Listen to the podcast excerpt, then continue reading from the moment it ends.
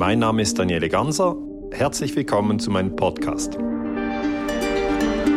you can see the two towers, a huge explosion now raining debris on all of us. We better get out of the way.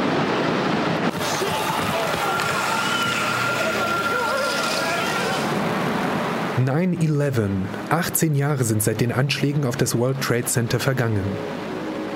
Am 3. September 2019 wurde in den Vereinigten Staaten eine neue Studie veröffentlicht. Es geht um den umstrittenen Einsturz des WTC-7 am 11. September 2001. Am Rande einer Veranstaltung sprachen wir mit dem Schweizer Historiker Daniele Ganser über die neuesten Erkenntnisse des Terroranschlags und das Schicksal des WTC-7-Gebäudes. Die meisten Menschen haben in Erinnerung, dass damals zwei Flugzeuge in zwei Türme reingeflogen sind. Das sind die Twin Towers, die sind zusammengestürzt. Aber es gab eben noch ein drittes Gebäude, das heißt WTC 7, mehr als 180 Meter hoch, wäre eines der höchsten Gebäude von Deutschland ähm, und auch eines der höchsten Gebäude der Schweiz. Und das ist eingestürzt am 11. September. Good evening. Unabhängige Forscher und Beobachter blieben über die Jahre sehr skeptisch. Vereinzelte Medienberichte machten aber auf den ominösen Umstand aufmerksam. Zuerst äh, äh, hat die New York Times geschrieben und gesagt, das ist schon komisch, dass dieses Gebäude zusammengestürzt ist, äh, weil bisher ist in der Geschichte noch nie, also wirklich noch gar nie ein Gebäude wegen Feuer eingestürzt, ein Stahl-Skelettgebäude. Im ersten Untersuchungsbericht von Seiten der US-Regierung 2004 wurde das WTC 7 gar nicht erst erwähnt. 2008 kam ein neuer Bericht vom National Institute of Standards and Technology. Darin erklärte man, das WTC 7 habe durch herunterfallende Trümmer der Zwillingstürme Feuer gefangen und sei somit verbrannt und schlussendlich so sehr in seinem Fundament geschwächt worden, dass es in sich zusammenfiel. Wie kann denn ein Gebäude mit 81 Stahlsäulen durch Feuer in den freien Fall übergehen? Weil beim freien Fall müssen alle 81 Stahlsäulen zur gleichen Sekunde weg. Also äh, da war schon so diese Frage, ist es Feuer oder Sprengung? Mit dieser Faktenlage ist es umso wichtiger, auf die bisher bedeutsamste unabhängige Studie aufmerksam zu machen. Sie wurde erst Anfang September dieses Jahres von der University of Alaska Fairbanks durch das Institute of Northern Engineering veröffentlicht. Sie wurde von den Architects and Engineers von 9-11 Truth in Auftrag gegeben. Die wichtigste Erkenntnis der neuen Studie liegt in einer wichtigen Nuance, die für die offizielle Erklärung von 2008 bisher entscheidend war. Dank der neuen Studie wurde dieser Ansatz de facto widerlegt.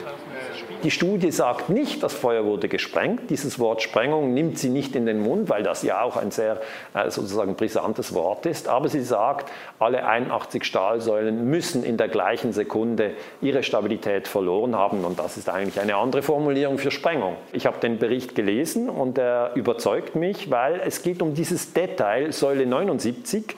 Diese Säule 79 hat noch der frühere Bericht vom NIST gesagt, diese wurde sozusagen freigestellt, indem der Dach, der Träger A 2001 sich hier gelöst hat.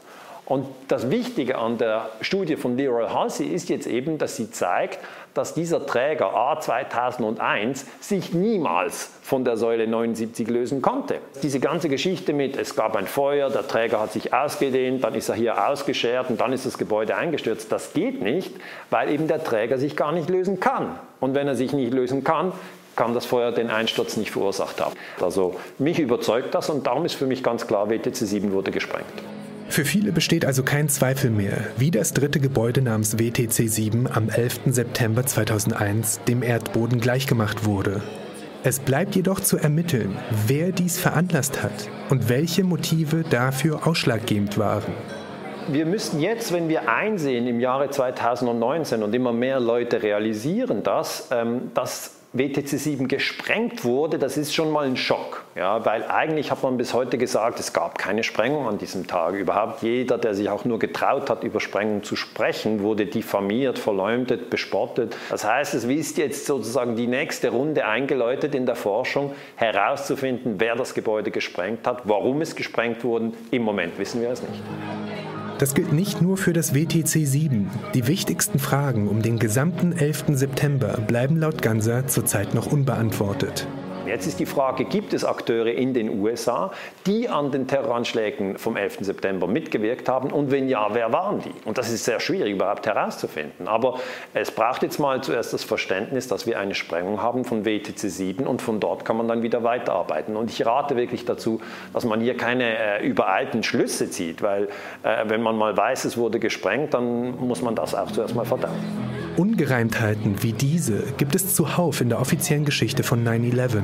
Selbst Daniele Ganser hält sich bisher zurück mit tieferen Hypothesen bezüglich anderer Erklärungen für den Einsturz der beiden Zwillingstürme. Zum Einsturz von WTC 1 und WTC 2 äußere ich mich nicht, weil die Lage ist dort anders. Da ist ein Flugzeug reingeflogen, sowohl in den einen wie auch in den anderen Turm, und dann ist das mit der Physik wieder anders. Aber das muss wieder ein Baustatiker untersuchen. Wir müssen jetzt zuerst zur Kenntnis nehmen, dass von den drei Türmen einer mit Sicherheit gesprengt wurde. Was bei den anderen passiert ist, müssen wir mal schauen.